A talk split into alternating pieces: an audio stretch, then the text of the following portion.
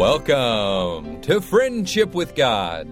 Today, Tom Cantor will continue teaching us from Genesis chapter 22 as we finish our study about the greatest needs that anyone has, which are the needs of the heart, especially hearts that are unresponsive, unrepentant, needy, and longing. We want to thank you for your listenership and support of the Friendship with God radio program. You can always support us by going online to friendshipwithgod.org, friendshipwithgod.org and donate and support us online so we can continue airing this Bible teaching, Old Testament teaching radio program on your station in your city.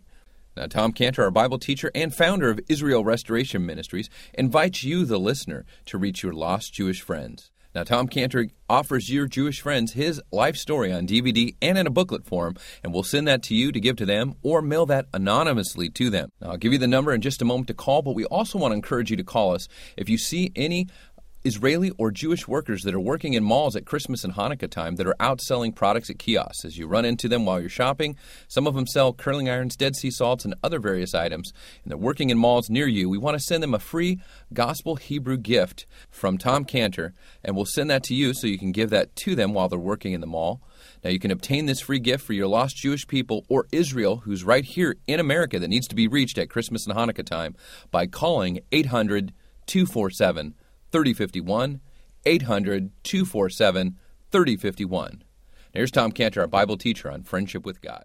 Say the words of Psalm 48 14. This God is our God forever and ever. He'll be our guide even unto death. That means we can study the wonders of biology and genetics of the cell and lift up our hands and go, oh, this is so amazing. And we can say, This God is our God and he'll be our God even unto death. He's our God, be our God even unto death. And you remember the story during the communist times in Russia when there was the professor came to the class of the 12 year old kids and took a Bible and said, Now, I've read this Bible now, and I'm here to telling you that it's full of lies and myths and fairy tales, and it's not true. And then he challenged the class and he said, Is there anybody in this class that still believes this book, the Bible? He's holding up the Bible. And a little 12 year old girl stands up. And he comes up and says, Come up here. He's gonna, and he rails on her and says, You know, you're stupid, you're a fool. And how can you believe this book is full of fairy tales? What do you have to say for yourself? And the little girl looks at him and says, That's what you get for reading someone else's mail. this God is our God. this book is a letter to us from our God. Now, there's also the need of the weak heart, the heart that is weak. And in Jeremiah 31 25, he provides when he says, For I have satiated the weary soul. The Lord provides satisfaction and then for the need of the weak heart. Psalm 103 11 through 14. As the heaven is high above the earth, so great is his mercy toward them that fear him. As far as the east is from the west, so far has he removed our transgressions from us. See, he says, as far as the east is from the west. See, he didn't say from the north to the south, because if you go north, you'll eventually come to south. But if you go east, you'll never come to west. anyway, as far as the east is from the west, he said, that's how far he's removed our transgressions. Like as a father pitieth his children, so the Lord pitieth them that fear him, for he knoweth our refrain, he remembereth that we are dust. He remembers that. See, how does he provide for the weak heart? He provides by giving great mercy. In great mercy, he provides his great mercy for the weak heart. He provides for great removal of sins, for the need of the weakened heart that's been weakened by sin. He provides tender pity as a father for the need of the weak heart, and he provides his memory. He remembers how weak we are and for the need of the weak heart. But I have prayed for thee, he says in Luke 22 32. I have prayed for thee that thy faith fail not. And when thou art converted, what did he say? Sorry? Strengthen thy brethren. See, he says, when you're converted, strengthen your brethren. So the Lord provides other strengthening Christians for the need of the weak heart. In Luke 22 42, he says, Father, if thou be willing, remove this cup from me. Nevertheless, not my will, but thine be done. And there appeared unto him an angel from heaven strengthening him. So he provides angels to strengthen the weak heart. Now, there's sometimes the depressed heart, and the depressed heart has the needs. The Bible uses the term being cast down to describe depression, as it says in Psalm 42 5. Why art thou cast down? He could have said, Why art thou depressed? O my soul? And why art thou disquieted in me? Hope thou in God, for I shall yet praise him for his help of his countenance. So the Lord provides us with the ability to praise him for the need of the depressed heart. In Psalm 42 6, it goes on, O my God, my soul is cast down within me. Therefore will I remember thee from the land of Jordan, of the Hermonites from the land, from the hill Mizar. So the Lord provides us with memory when we put the Word of God and the historical accounts into our minds. He provides us with memory so that we can pull ourselves out of depression by praising Him for what He's done in the past. Then there's the fearful heart, the need of the fearful heart. Luke 12 32, he speaks about the fearful heart. He says, Fear not, little flock, for it is your Father's good pleasure to give you the kingdom. In other words, the kingdom's not going to be wrenched out of the Father's hands. I don't want to give it. It's, it's a good pleasure to give you the kingdom. The Lord provides us with a joyful gift. It's His joy to give us the kingdom for what? For the need of the fearful heart. But in Isaiah 43, 1 through 2. But now, thus saith the Lord that created thee, O Jacob, and he that formed thee, O Israel, fear not, for I have redeemed thee. I have called thee by name. Thou art mine. When thou passest through the water, I will be with thee, and through the rivers they shall not overflow thee. When thou walkest through the fire, thou shall not be burned, neither shall the flame kindle upon thee. So the Lord provides for the need of the fearful heart redemption. He provides a call by name. He provides his claim of ownership. He provides his presence through the waters, through the fire, all for the need of the fearful heart. Then there's the heart that's just shaky. There's the heart that's unsure, that the heart that is no confidence. And so he says in Proverbs 3:26, "For the Lord shall be thy confidence and shall keep thy foot from being taken." So for the need of the unsure heart, the Lord provides himself for his for protection and promise that he'll keep him. Then there's the proud heart. And there's the need of the proud heart. And what does the Lord do for the need of the proud heart? 1 Peter 5 6 Humble thyself, therefore, under the mighty hand of God, that he may exalt you in due time. So the Lord provides his mighty hand, his mighty humbling hand, for the need of the proud heart. Then there's the need of the defiled heart. He said, Out of the heart of man proceed evil things. That's a defiled heart. That's a dirty heart. And so, what is he, how does he provide for the need of the defiled heart? In Psalm 51:10, when David had a defiled heart, he says, "Create in me a clean heart, O God. Renew a right spirit within me." He provides a creation of a new heart, a cleansing, a renewal for the need of the defiled heart. In Isaiah 118, he says, "Come now, let us reason together, saith the Lord. Though your sins be as scarlet, they'll be as white as snow." Though they be red like crimson, they shall be as wool. So he provides for the defiled heart an invitation to a meeting place. The meeting place is the cross. He provides an invitation to meet at the cross and repent of the sins and have the defiled heart be cleansed. In Zechariah 13:1 for the need of the defiled heart. In that day there shall be a fountain opened to the house of David and to the inhabitants of Jerusalem for two things for sin and for uncleanness. See, the Lord provides His own blood as the cleansing fountain for the need of the defiled heart. And that fountain, which is open for the defiled heart, not only cleanses from the defilement of sin, but it provides for one more need the offense of the sin or forgiveness.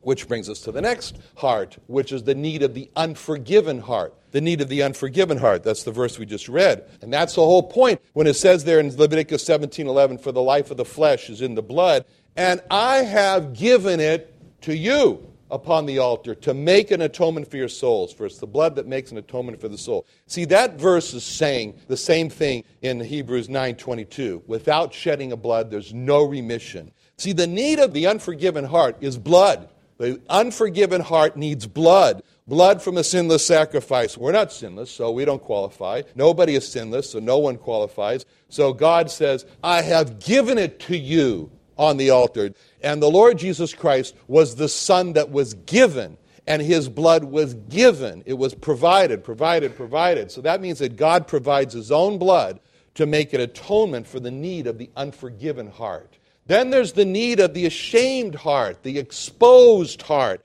Not only does sin make a person defiled and unforgiven, but sin makes the heart exposed and ashamed. And the result is the need of the ashamed or exposed heart. And for that, God says in Isaiah 61:10, I will greatly rejoice in the Lord, my soul shall be joyful in my God, for he hath clothed me with the garments of salvation, he hath covered me. See, get that? He hath clothed me. He hath covered me with a robe of righteousness, as a bridegroom decketh himself with ornaments, and as a bride adorneth herself with her jewels. So, for the need of the ashamed and the exposed heart, God provides the garments of salvation, the robe of righteousness. See, that verse emphasizes there what God's done. He hath covered me, He hath clothed me. Those statements carry us back to what we studied when God, what God did for Adam and Eve when it said in Genesis 3:21, "Unto Adam also and to his wife did the Lord God make coats of skin and last two words, clothe them." He made the coats of skins and then he clothed them in it. He put them on it. He hath clothed me with the garments of salvation. He hath covered me with the robe of righteousness. That's what he did. And that's why Paul could say in Romans 13, 14, but put ye on the Lord Jesus Christ. So, what happens? For the need of the ashamed or exposed heart, he has provided the covering of the blood of the Lord Jesus Christ, righteousness. And when we read in Isaiah 61:10, he hath covered me with the robe of righteousness, of course we ask the question, what righteousness is that? And Paul answers that in Philippians 3:19, and be found in him, not having mine own righteousness, which is of the law, but that which is through the faith of Christ, the righteousness which is of God by faith. When I stand before the throne, clothed in beauty not my own, when I see thee as thou art, love thee with unsinning heart, then, Lord, shall I fully know, not till then, how much I owe. Then there's the need of the sinful heart or the corrupt heart. The sinfulness and the corruption of man's heart is described in Jeremiah 17:9. The heart is deceitful above all things, desperately wicked. Who can know it? That means the heart of man wants to sin. It enjoys sinning. Man's heart is corrupt. Man's heart is shot. Man's heart is so corrupt and shot, it's not repairable there's only one thing to do with man's corrupt heart. It has to be replaced. And God provides for that, as he said in Ezekiel 11 19. I will give them one heart, and I will put a new spirit within you. I'll take the stony heart out of their flesh and give them a heart of flesh. God provides for the need of the sinful, stony heart by just replacing it. You know, it's like the mechanic with the car. He says, I'll take out the stony heart, I'll put a new one in. And he says in Ezekiel 36 26, a new heart also will I give you, and a new spirit will I put within you, and I'll take the stony heart out of your flesh, that goes in the trash barrel, and I'll give you a heart of flesh. We'll return with our Bible teacher Tom Cantor on friendship with God in just one moment. Now, our Bible teacher Tom Cantor is not just a teacher, pastor, scientist, CEO, and 2009 Whistleblower of the Year award recipient winner. He is also the founder of Israel Restoration Ministries, a Jewish evangelism ministry that has reached millions of lost Jewish people around the world, from the U.S. to South America to Israel, and we've reached them with the gospel and Jewish materials so that they too might be saved. Now, Tom Cantor is a Jewish born again believer in the Lord Jesus Christ, and we want to reach other Tom Cantors that need to know the Lord Jesus Christ as their Savior. We do that through free gospel gifts and messages that we offer for free. You can help us by supporting this Bible teaching radio program by calling us at 800 247 3051. 800 247 3051.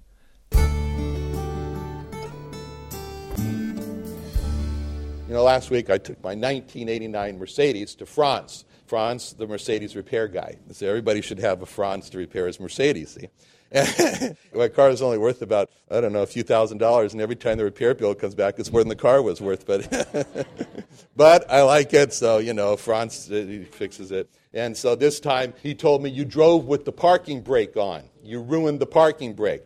And I asked him, Can't you just repair it? He said, No, it has to be replaced. He says it's pulverized. And we come to God and we ask if our sinful heart can be repaired. And God says, No, it has to be replaced. And so, like Franz, he says, You know, I'll take the old one out, I'll put the new one in. And God says in Ezekiel 36 26, A new heart also will I give you. So he provides a new heart. He provides us, and not only provides a new heart, it's parts and labor. so he provides and he installs it too. And he says, I'll put the new heart within you. All right, so that's how he provides for the sinful heart. Then there's the need of the seeking heart. There's the heart that's just looking for God. And that's a great need. And God says, For the need of the seeking heart, I will provide, he says in Jeremiah 29 13, and you shall seek me and find me when you shall search for me with all your heart. See, he provides himself to be found. You know, it's like, you know, hide and seek, where are you? God steps out from the bush, say, right here. So that's how he provides for the need of the seeking heart. Then there's the need of the hard heart, the hard heart, the heart that's hard toward God because of pride. He provides for the need of the hard heart, as he did with Belshazzar, king of Persia, where it says in Daniel 5:20, "But when his heart was lifted up and his mind hardened in pride, he was deposed from his kingly throne, and they took his glory from him." So, what does he do? Mighty hand of God, humbling. Then there's the need of the unresponsive heart, the heart that just doesn't think that it needs God. There's an unresponsive heart, and he's quite happy with his life. Thank you very much. He doesn't see himself as needing God. And God provides for the needs of this unresponsive heart when he says in Revelation 3:15, "I know thy works that thou art neither cold nor hot. I would thou wert cold or hot. So then because thou art lukewarm, neither cold nor hot. I will spew thee out of my mouth, because thou sayest, I am rich and increased with goods and have need of nothing. See, that's a cold heart. That's the unresponsive heart. And no, it's not that thou art poor, rich, and blind, and, and naked, and so forth. I counsel thee, provision number one, to buy of me gold tried in the fire, thou mayest be rich, white raiment, thou mayest be clothed, that the shame of thy nakedness do not appear. Anoint thine eyes with eye salve, thou may see. As many as I love, I rebuke and chasten. Be zealous, therefore, and repent. Behold, I stand at the door and knock. If any man hear my voice, open the door, I'll come into him sup with him, he with me. To him that overcometh, will I grant to sit with me at my throne as I also overcame and have sat down with my Father in his throne. So, for the need of the unresponsive heart, God provides number one, counsel, come to him. He provides number two, himself standing outside the door knocking. And then he provides a special incentive, a special reward. He says, if you overcome this, he says, I'll let you sit with me in my throne. Wow. Then there's the need of the hungry heart, the thirsty heart, the heart that has tried all the world has to offer and has surfaced up from after it all and says, I'm hungry, I'm thirsty. It didn't satisfy. The need of the hungry and thirsty heart, God provides in John 7:37. In that day, the great day of the feast, Jesus stood and cried, saying, If any man thirst, let him come unto me and drink. For the, so, for the need of the thirsty heart, he provides this welcome, this invitation to come to him. In John 6 35, Jesus said unto him, I'm the bread of life. He that cometh to me shall never hunger, he that believeth in me shall never thirst. So, the need of the hungry heart, he provides himself, as he calls the bread of life. Jesus, John 4 13, Jesus answered and said unto her, Whosoever drinketh of this water shall thirst again. Verse 14, Whosoever drinketh the water that I shall give him or her, shall never thirst, but the water that I shall give him shall be in him a well of water springing up into everlasting life. Then there's the need of the unrepentful heart. The heart that knows that they're sinning and they know they're not obeying God, but it doesn't feel repentful. It doesn't want to repent. The heart that says, I know I'm sinning, and I know I should feel sorry for my sin, but repentance, no. I know it's wrong, but I'm rather enjoying it. And so that's the need of the unrepentful heart. And for that need, God provides in Acts 5.31. Him hath God highly exalted with his right hand to be a prince and a savior for to give repentance to Israel and forgiveness of sin. To come to God and say, I got a problem. I'm sinning. I don't feel sorry. I don't feel repentful. Help me. And God says, I'll give you the repentance. Then there's the need of the longing heart. There's the need of the longing heart, the heart that's really reaching out for satisfaction. And God says in Psalm uh, 107, verses 8 through 9, Oh, that men would praise the Lord for his goodness and for his wonderful works to the children of men. For he satisfieth the longing soul and filleth the hungry soul with goodness. So he all anyone has to do is to ask God for his help, and he'll come. He provides for the need of the unbelieving heart, of the faithless heart, of the sorrowful heart, of the discouraged heart, the weak heart, the depressed heart, the fearful heart, the unsure heart, the proud heart, the defiled heart, the sinful heart, the seeking heart, the hard heart, the cold heart, the unresponsive heart, the hungry heart, the unrepentful heart, the longing heart. Is there anything we missed? God provides for the needs of man's greatest need, which is the heart. Now, we read now in verse 12 that God says, He said, Lay not thy hand upon the lad, neither do thou anything unto him, for now I know thou fearest God, seeing thou hast not withheld thy son. So God wanted a sacrifice on Mount Moriah. But he didn't want the outward sacrifice of Isaac. He wanted the inward sacrifice, which he got when he said, Now I know of Abraham. Abraham means father of nations. And Abraham was a great father. And what Abraham did on Mount Moriah showed Abraham was a great father because a great father did not withhold his son Isaac from God. Abraham was a great father because Abraham loved God more than his son. And that's what made him a great father. And a father is a great father when he's like Abraham and he loves God more than his children. And when God got what he wanted, he said, Now I know. Now I know. It shows. It's all the. It's real easy to sing praises to God and say, "Yeah, everything's going my way." So it's real easy then, right? But when the storms of life come and we experience it, that's when the test comes. As is Proverbs twenty-four ten says, "If thou faint in the day of adversity, thy strength is small." And the word "small" there in Hebrew means narrow.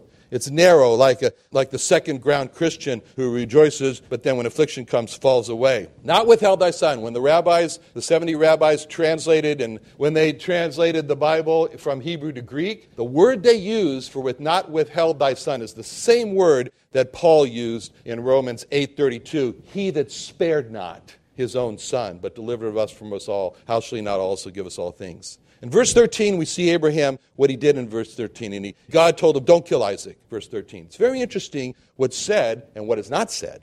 Well, what we see in verse 12 is that, is that Abraham was stopped from offering Isaac. But then in verse 13, the next thing it says is that he lifts up his eyes and he sees a ram. And after he sees the ram, he offers the ram. Now, between the Abraham seeing the ram and Abraham offering the ram, what is not said? What's not said is you don't hear God say, Go offer the ram. He doesn't say that. It's amazing that he wasn't told to go offer the ram, but he just went and offered the ram. And we asked the question how did he know he should offer the ram? Because he prayed. In essence, Abraham prayed the prayer of Matthew 26 39. Oh, my father, if it be possible, let this cup pass from Isaac. Nevertheless, not as I will, but as thou wilt. And so he sees the ram and he knew that his prayer has been answered. And every sinner who's really convicted of his sin and knows that he's facing the wrath of God, he prays that same prayer. Oh my God, if it be possible, let this, this cup for my sins pass from me. And then God shows him the Lord Jesus Christ on the cross, and he knows he is for me. And we started out our study today with the Ethiopian eunuch, and we were impressed. He was impressed with the silence of the Lord Jesus Christ on the sacrifice. And we've come to the point today of how no one told Abraham how he was to offer the ram in the place of Isaac. And when the Ethiopian eunuch understood that the Lord Jesus Christ was the sacrifice in Isaiah 53, we don't read that Philip told the Ethiopian eunuch, now you need to receive him as your Savior. But what we do read in Acts 8.36, it says, And as they went on their way, they came unto a certain water, and the eunuch said, See, here's water. What doth hinder me to be baptized? And Philip said, If thou believest in thine heart, with all thine heart thou mayest. And he said unto him, I believe that Jesus Christ is the Son of God. And he commanded the chariot to sit still. They went both of them into the water, and Philip and the eunuch, and he baptized him. Just as Abraham knew that he should offer the ram in the place of Isaac, the Ethiopian eunuch knew that he should make the soul of the Lord Jesus his offering for his sin, and he did. Let's pray. Father, thank you so much for what you did in Abraham and how you brought him out as gold, and, and for the pictures that we see of the Lord Jesus and the understanding we get, again, because of your precious word. What would we do without your word? Lord. And so we again thank you for it today, and we hold it today more dearly in Jesus' name. Amen.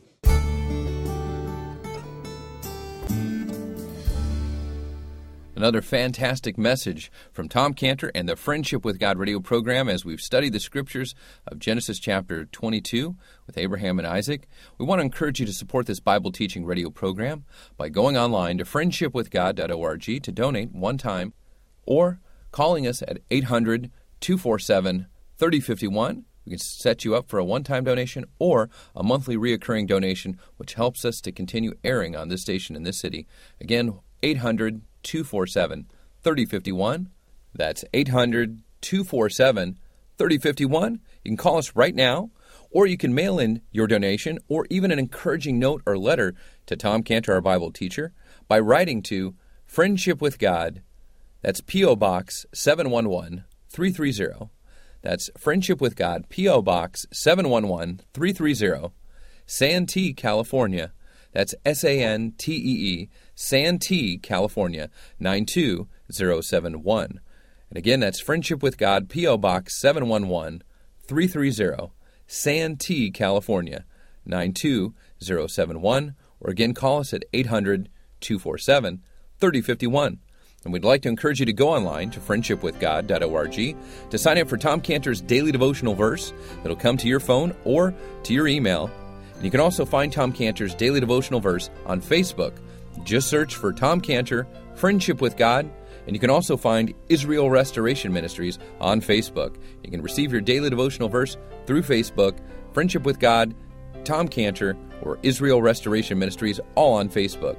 Or for more information, again, call us at 800 247 3051.